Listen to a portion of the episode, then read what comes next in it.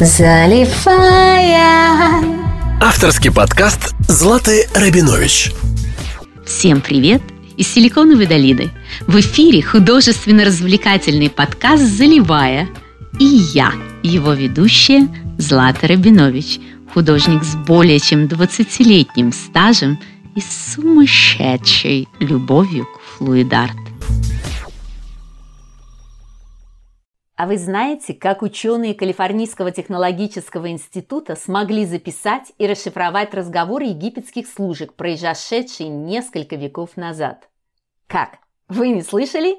В середине 90-х эта история за один день взорвала информационное пространство и стала мировой сенсацией, чтобы потом навсегда исчезнуть в потоке новостей. А хотите знать, что же произошло на самом деле? Тогда представьте себе, что к молодой креативной корреспондентке утренней программы новостей на Первом канале телевидения прибегает взволнованный шеф-редактор с просьбой о срочном материале – Времени совсем нет, подходящих новостей тоже, но надо, значит надо. И вот в конце программы новостей, прикрывшись картинкой раскопок в Гизе, корреспондентка рассказывает историю о том, как археологи, случайно приложив аппарат к стене египетской пирамиды, услышали и записали какие-то шумы. Когда же американские ученые расшифровали эти звуки, то они услышали разговор двух служек перед мумификацией. Вау! Эта новость начала расти как снежный ком и уже к вечеру стала мировой сенсацией. Все вечерние новостные программы, включая Рейтер, говорили об этом открытии как о главном событии дня, сразу после сообщений о поездках Ельцина. Конечно, вы уже догадались, что вся эта история была гениальной придумкой молодой корреспондентки. Но в то время с удовольствием верили во все необычное, с большим пиететом относились к Америке и еще не научились проверять любую информацию в Google. Так кто же эта феноменальная девушка, сумевшая запустить такую огромную новостную утку? Разрешите представить вам мою сегодняшнюю гостью Екатерину Седову, дочь известного корреспондента Германа Седова, философа по образованию, крутого спеца эзотерики, в прошлом корреспондента Первого канала новостей, прекрасного бойца и стрелка, одну из создателей радиосети в России, а сейчас активного пропагандиста и создателя мировой сети подкастов на русском языке. Итак, Катюша, Здравствуй. Злата, привет! Слушай, ты знаешь, я подумала, что тебе нужно быть э, спичрайтером, а, ну, наверное, первых лиц каких-то, и вообще устраивать э, презентации. Вот у нас в 2024 году, я думаю, поменяется а, президент и welcome, потому что у тебя к этому талант, я а, вообще просто по полной программе преклоняюсь. Приятно, что пригласила к себе в подкаст. Особенно приятно, что запись этого подкаста происходит сейчас в живом эфире через океан. Злата у себя в Калифорнии, я у себя в Москве. И это классно, это здорово. Катюша, огромное спасибо. Я очень рада видеть тебя в студии. Это первый международный подкаст, который я записываю. Очень рада, очень горда, что именно ты сидишь напротив меня. Но мне все-таки ужасно хочется знать, чем же закончилась эта потрясающая история о мировой сенсации? С удовольствием расскажу, Злат. Дело в том, что это было то время, когда, честно говоря, Гугла-то и не было. Как э, и не было всего остального, потому что интернет только-только вообще стал появляться в мире. Поэтому проверка информации – это была, может быть, какая-нибудь вырезка с телетайпной ленты, которую можно было показать главному редактору. Если он в чем-то мог усомниться, он мог спросить, а откуда ты взял или взяла эту информацию? А вот, пожалуйста, тут вот Рейтер или еще какое-то агентство показало сказала. ТАСС, например. То есть это был единственный источник информации. И это была не единственная сенсация, которую я придумывала. И очень было легко и удобно делать ссылку на Калифорнийский технологический университет. Это был мой любимый, так скажем, университет, на который я могла сделать ссылку. И никто никогда в жизни проверить не мог. Мои сюжеты в ту пору заканчивали, как правило, информационные выпуски программу «Время». Это то, что называлось на вкусненькое такое, да, вот что-то такое про, допустим, прилетевшую летающую тарелку, стрелку, или про то, что, оказывается, возраст человека может быть там до 200 лет, и нашли ген за это отвечающий. В общем, много всего я придумывала. И меня за это любили. Потому что знали, что всегда есть чем закрыть выпуск. Это еще было до того, когда я начала заниматься серьезными темами, такими как там сначала различные секты, потом терроризм. Это было задолго до этого. Это была я совсем была юна и прекрасна. Так вот, я не ожидала, честно говоря, никто не ожидал, что сюжет, э, который делался на 9-часовые утренние новости, то есть я пришла на работу в 6 утра, у меня такая была смена, в 3 часа дня она зак- заканчивалась. Субботнее дежурство. Никто его из корреспондентов не любил, потому что что с пятницы, естественно, все после а, тусовок, гулянок, после всего должны были приезжать в таком неприятном физиологическом состоянии. Ну, представь себе, молодые люди в 20 с чем-то лет, как они проводят пятницу. А в субботу в 6 утра, значит, нужно на смену. Все с головной болью всегда приезжали, и я была не исключение. И вот я сижу, вот состояние действительно такое, как хочется прям лечь и заснуть прямо здесь. И тут говорят, Катя, у нас нечем закрывать эфир. Я говорю, что, ни один самолет не разбился? Нет. Я говорю, что, ни, ни, никого не пристрелили? А тогда было время, когда действительно заказные убийства на каждом шагу. Нет, представляешь себе, в эту субботу ничего нам не подкинули. Я говорю, ну хорошо, ладно, я порой сделаю какую-нибудь сенсацию. И вот я придумываю это все, естественно, про жрецов, про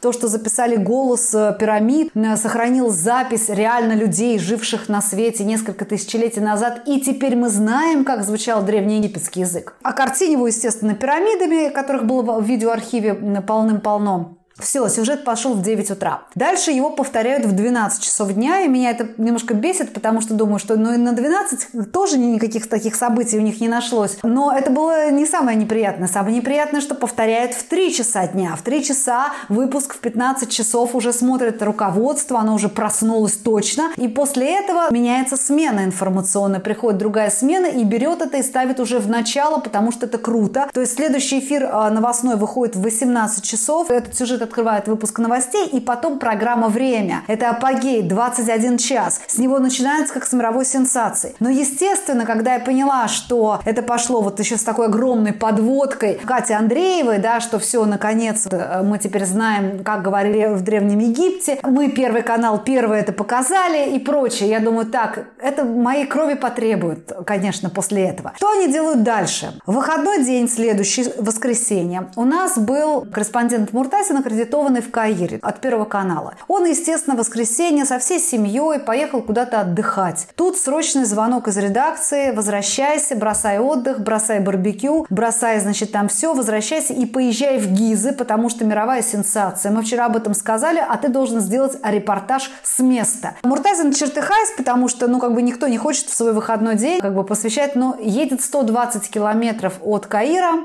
приезжает, жара, и он думает, ну сейчас там кругом камеры, там телеканалы, американские, европейские, естественно, сейчас будет проталкиваться, там нет никого. Ну, то есть обычные туристы, обычная вся эта история. Он обращается к Захи Хавазу, это был руководитель раскопок в Египте, позднее познакомился с этим человеком, потрясающий, конечно, дядька, жаль, что сейчас уже нет его с нами, он, конечно, был умница просто. И он э, идет к Захи Хавазу, говорит, ну где тут, тут жрецы, там голоса, пирамиды, он говорит, объясни, друг мой, что такое? Ну, в общем, выясняется, что никто не в пирамидах ничего этого не знает. После этого злость корреспондента представить сложно. Ему обломали выходной, и ощущение, что его просто так вот страшно разыграли. Он приезжает и начинает звонить главному редактору, устраивает там просто паноптикум, дико просто на него орет. Ну, естественно, в понедельник на летучке утренней мне звонят из приемной главного редактора и говорят, Катя, приходи пораньше, потому потому что главный редактор в бешенстве и хочет устроить публичную порку. Вот.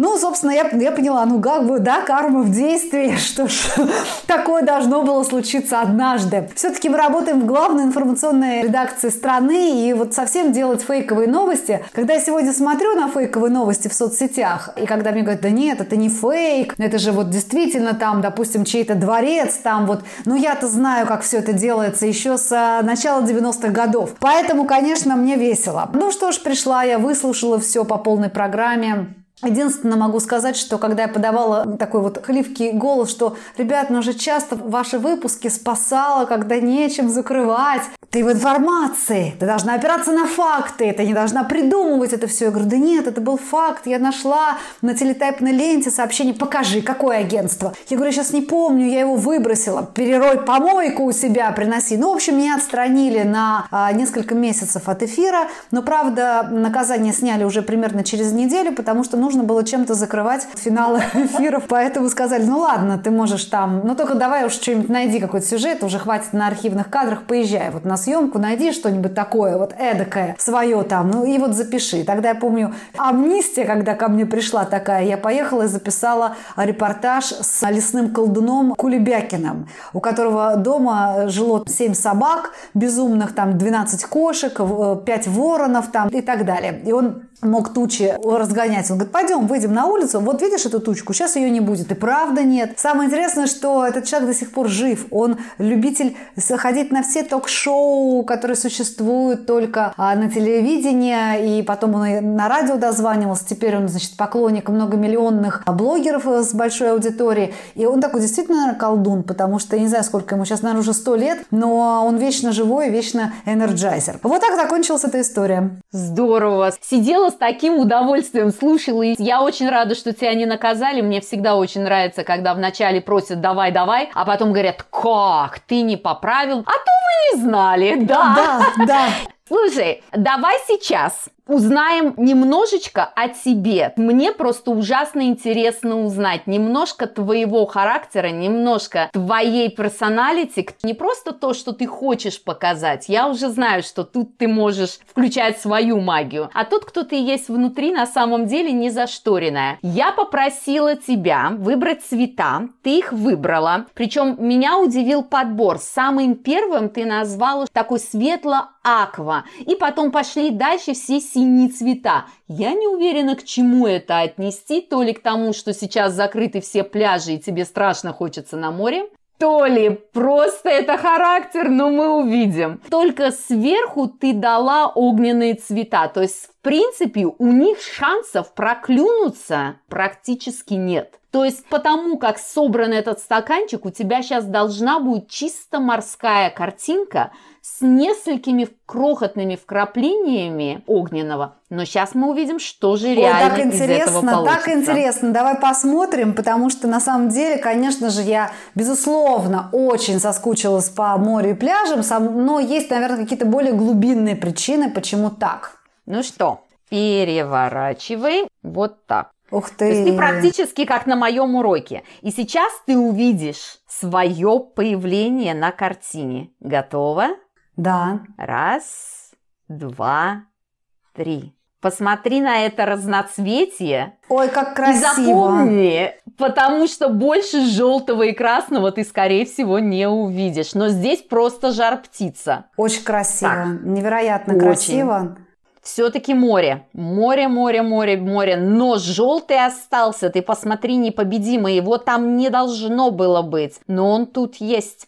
Так вот, то, что вижу я. Сегодня ты не бурлящая энергия, сегодня ты спокойно льющаяся. То есть у тебя настроение сегодня такое перетекающее, как волна из одного в другое. Но это просто удивительно, насколько сильно тебе сидит огонь, что даже при полном его должно было быть отсутствии, потому что он был сверху. Когда мы с самого верху буквально делаем пару капель, нет шансов, что они пройдут, а у тебя треть картины осталась желтой. Не просто треть, оно прошло через всю картину, нить ей всюду. То есть где-то вообще огонь, а где-то просто интерес и действие. То есть это действительно само по себе, это уже уникально. При этом ты человек дороги, а не человек камней. То есть есть люди, которые влезают во все детали.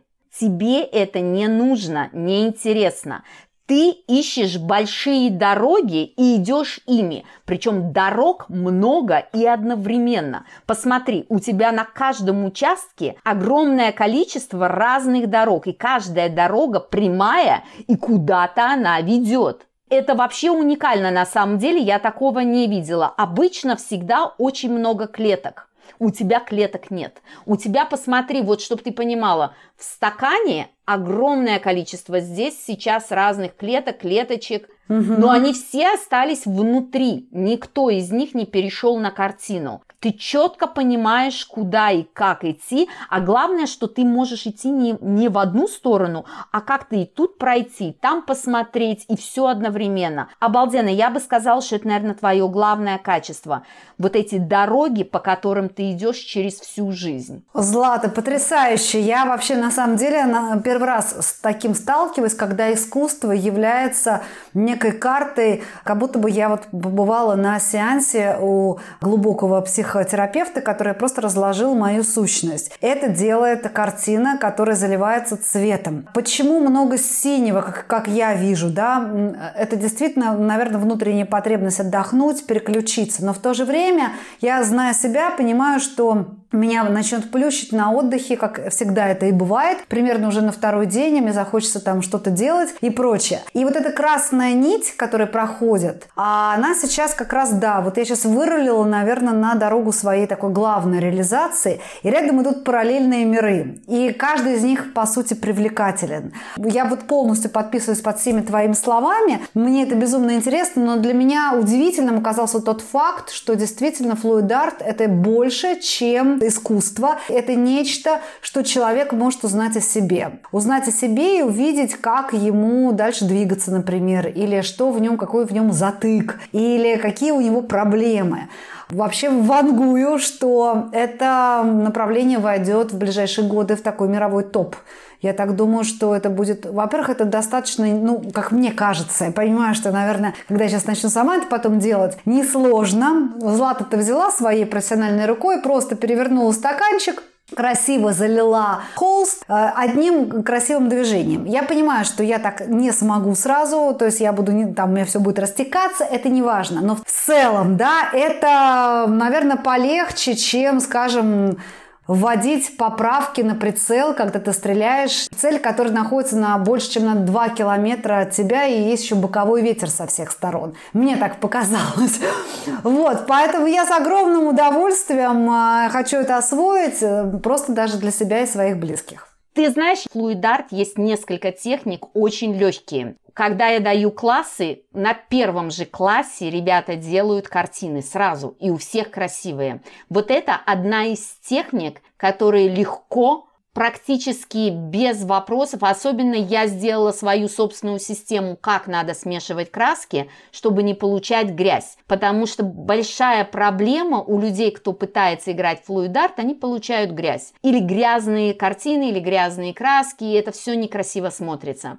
Я учу, как можно быстро сделать так, чтобы у вас все красиво получилось и красиво собралось. Но ты права абсолютно в том, что вот эта конкретная техника она не просто рисунок. Здесь рисует твоя душа. Именно поэтому можно читать. Здесь твои предпочтения в цветах, в красках, формах. Да и просто, ты знаешь, я сколько раз видела, когда человек хочет одно, потом в последний момент рука тянется за другим, как он открывает стаканчик. Вот у нас с тобой здесь еще не хватило того, чтобы ты открыла. Вот когда ты открываешь своей рукой, я бы о тебе узнала еще больше.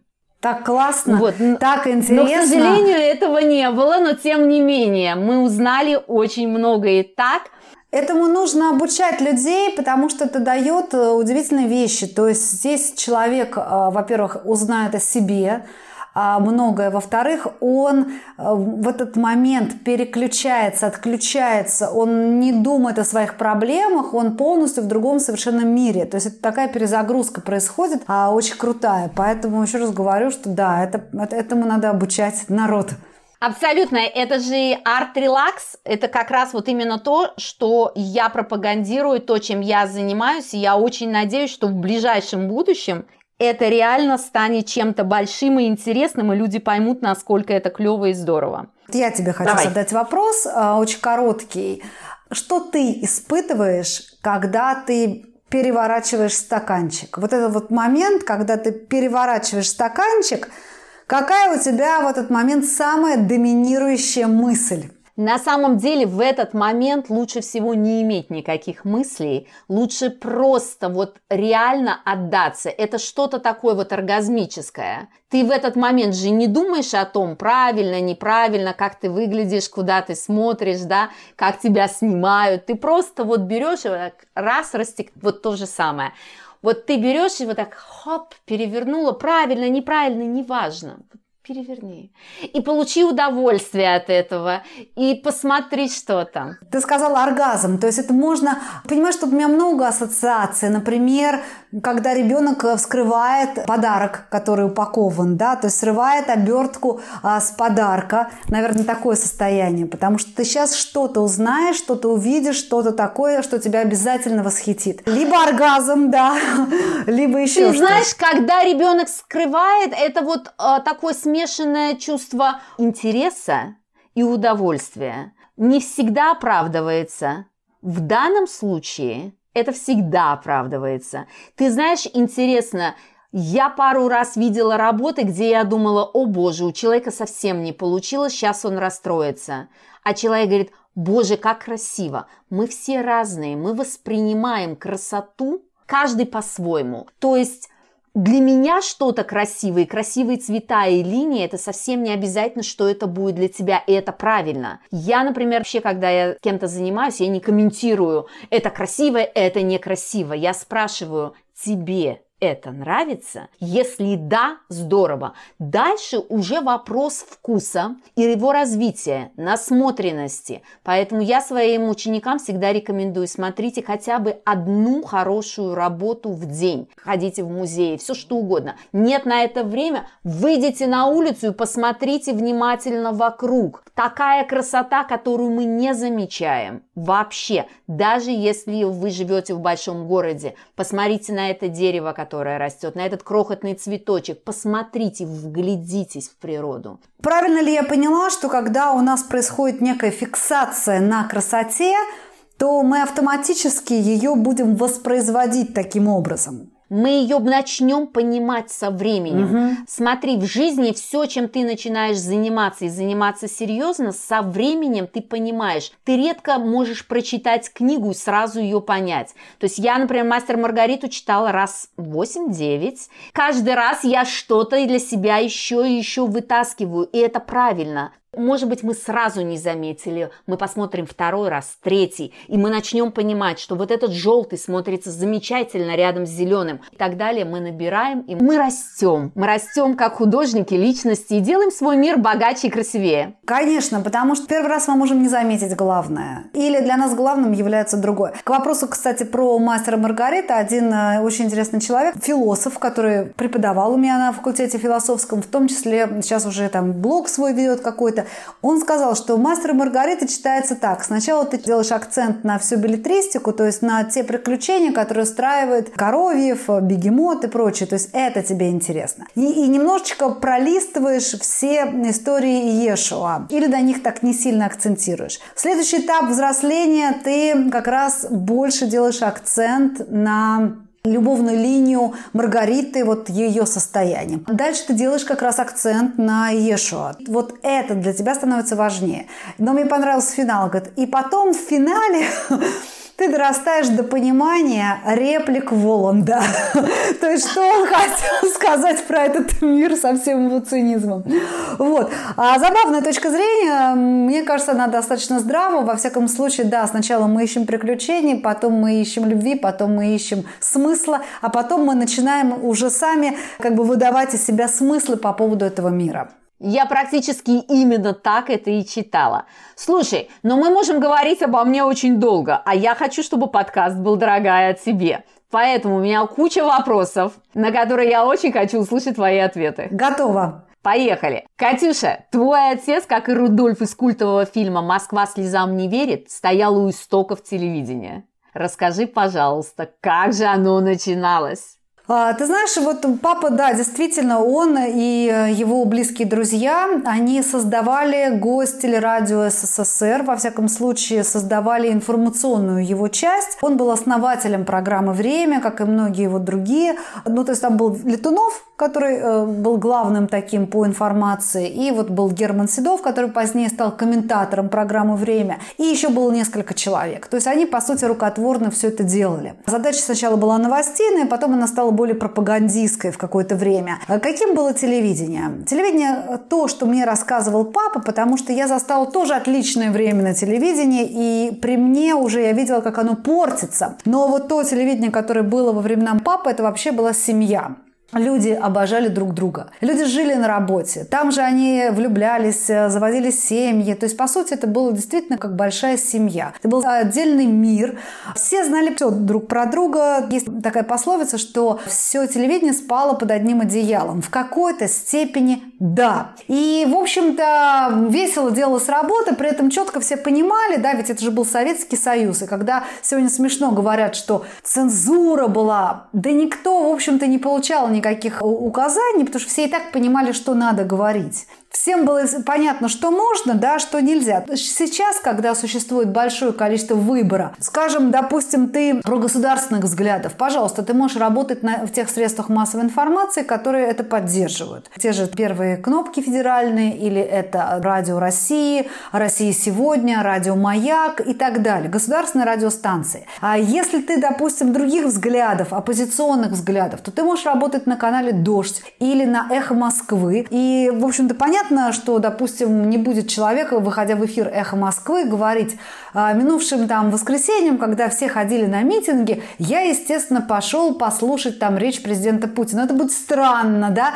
То же самое, как было бы странно там, да, произносить, захлебывая слюной восторга, фамилию Навальный, допустим, на государственных э, телеканалах и радиостанциях. Это было всегда очевидно. То есть цензор, он внутри человека. Ты выбираешь себе, сейчас можно выбрать то средство массовой информации, которые согласуются с твоим выбором. Тогда все было едино. Но в то же время все прекрасно понимали, да, что Леонид Ильич посетил завод «Красный богатырь», сейчас условно говорю, что это нужно сказать так, как это нужно сказать по протоколу. Но потом этот же корреспондент, снимавший это все, приедет в редакцию, и ребята скажут, ну давай, значит, сейчас там, давай, все, мы разливаем, а там потом они включат рок, который у них есть там где-нибудь на бобинах и будут слушать, и будут такими же обычными нормальными людьми, которые которые хотят тех же радостей, которые хотят все. Кто-то сидит в хрущевке на кухне и рассуждает о философии или еще о чем-то. Это было классное время. Кто-то сидит в редакции информации после того, как выдал репортаж ну вот, по всем правилам и занимается тем же. Телевидение было таким. Я застала еще этот кусочек, то есть когда я пришла, у нас была тоже семья. Когда я начала уже работать на телевидении, сначала была перестройка, потом пошли годы свободы, и можно было говорить все. И мы были молодые молодыми, и была компания мальчиков и девочек, которые действительно делали а, новости, э, главные информационные вообще рупора страны, можно сказать. Как делали, ты уже поняла из той истории. В том числе и так. То есть, э, конечно, это те еще были новости, да. Сейчас бы такое просто не прошло, потому что любая информация, она проходит через миллион источников, которые ее подтверждают. То есть сегодня так вот просто, а вот где-то какое-то агентство, телетайп на ленте я взяла, это сегодня не пройдет. Но в то же время тогда было вот как раз весело и классно. Я помню, что я неслась на работу. Не было такого ощущения, что там отгулять выходной. Да мы эти отгулы копили, у меня, по-моему, накопилось, когда я уходила, от, не знаю, на, на несколько лет вперед. А я никогда их не, не пыталась отгулять, потому что было классно там. Мы вместе тусили, мы вместе работали, мы не были конкурентами друг другу, мы друг другу помогали. Это было классно. Но это было не особенно долго, потому что потом начали приходить уже другие времена. С того момента, когда я занялась серьезной темой, телевидение стало меняться. Стала меняться политика в стране. К информации стало уже другое отношение. А вот сейчас я, конечно, уже очень много лет не общаюсь со своими а, коллегами-телевизионщиками, только прихожу на всякие эфиры, куда меня приглашают уже как, там как гостя, ну, не знаю, просто там либо потусить на диване экспертов, что-то вякнуть, да, либо просто по старой памяти. но я уже глубоко не погружаюсь. Но знаю, что, конечно, сегодня телевидение – это чистая коммерция. Сегодня это работающая машина, которая выдавливает эмоции из людей для того, чтобы потом выгодно продать что-то, поставив рекламный ролик. Я сегодня, кстати, в своем инстаграме задала вопрос с утра. Телевидение умерло или а, по-прежнему еще дергается? И, в общем-то, большая часть аудитории, там около 70%, ответила, что да, оно состарилось и умерло. И я полностью с этим согласна. Был расцвет у телевидения, я его застала. Был расцвет у радио, это проходило на моих глазах. Это было круто. Диджеи, свободные радиостанции, музыка, которая звучит во всем мире. Это просто было мега круто. И в такие фильмы, как «Питер ФМ», «День радио» и прочее, это все писалось тоже по реальным событиям. То есть эти все истории происходили на радио. А сегодня радио тоже начинает стареть уже сильно, потому что люди слушают в машинах либо свою музыку, и есть интернет. Потом пришел YouTube, потом появился Instagram, потом пришли подкасты и ТикТок. Все меняется в мире, меняются короли, но вот это вот ощущение, когда ты находишься в кругу единомышленников, оно очень классное, оно самое творческое и самое продуктивное. А это коротко ответ, каким было телевидение при папе. Дошла до сегодняшнего, дошла до ТикТока в итоге. Слушай, сейчас ты рассказывала о том, что ты знакома с очень многими знаменитыми людьми. Скажи мне, с какими знаменитыми людьми вот встречи стали самыми запоминающимися, что-то яркое, что-то такое, что ты рассказываешь даже своим детям, друзьям? Ты знаешь, на самом деле разные люди меня по-разному поразили. Да, я общалась и с президентами, я общалась и с премьер-министрами, например, бывший премьер-министр Италии Джулио Андреотти, я с ним достаточно долго и плотно общалась в одной закрытой организации. Я общалась с славыми людьми, я общалась с актерами, вся культурная богема. Меня иногда поражало, когда ты думаешь о человеке, что он великий, а он оказывается, ну, совершенно невеликий.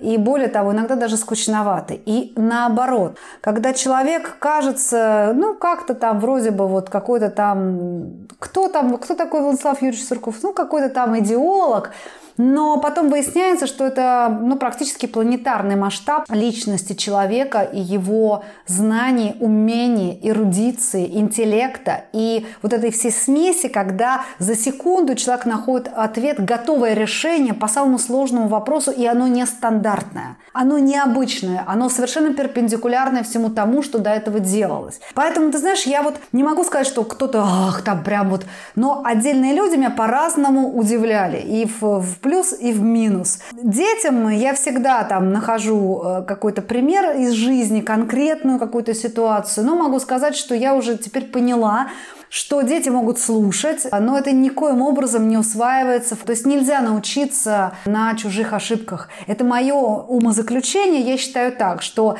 умные люди учатся на своих ошибках, а дураки вообще не учатся. Вот как бы такое у меня мнение по этому поводу. Да, это правда. Скажи мне одно имя человека. Есть кто-то такой вот, вау? А, ты знаешь, у меня была удивительная встреча. Удивительная встреча, вот именно шокирующая, с человеком, который... С кем же встретилась Катя Седова? Как она смогла раскрыть тайну Черномырдина? И еще очень много интересных историй вы узнаете в следующем выпуске подкаста «Заливая». Спасибо, что эти полчаса вы провели со мной. Не забудьте посмотреть мои социальные сети, где меня очень легко найти под ником ZartFun. Специально для вас я собрала все ссылки внизу. Я жду вас каждую неделю. Не пропустите. Подключайтесь сами, ставьте лайки и зовите своих друзей и знакомых, чтобы было потом с кем обсудить я не прощаюсь. До встречи, мои дорогие. Заливая. Авторский подкаст Златы Рабинович.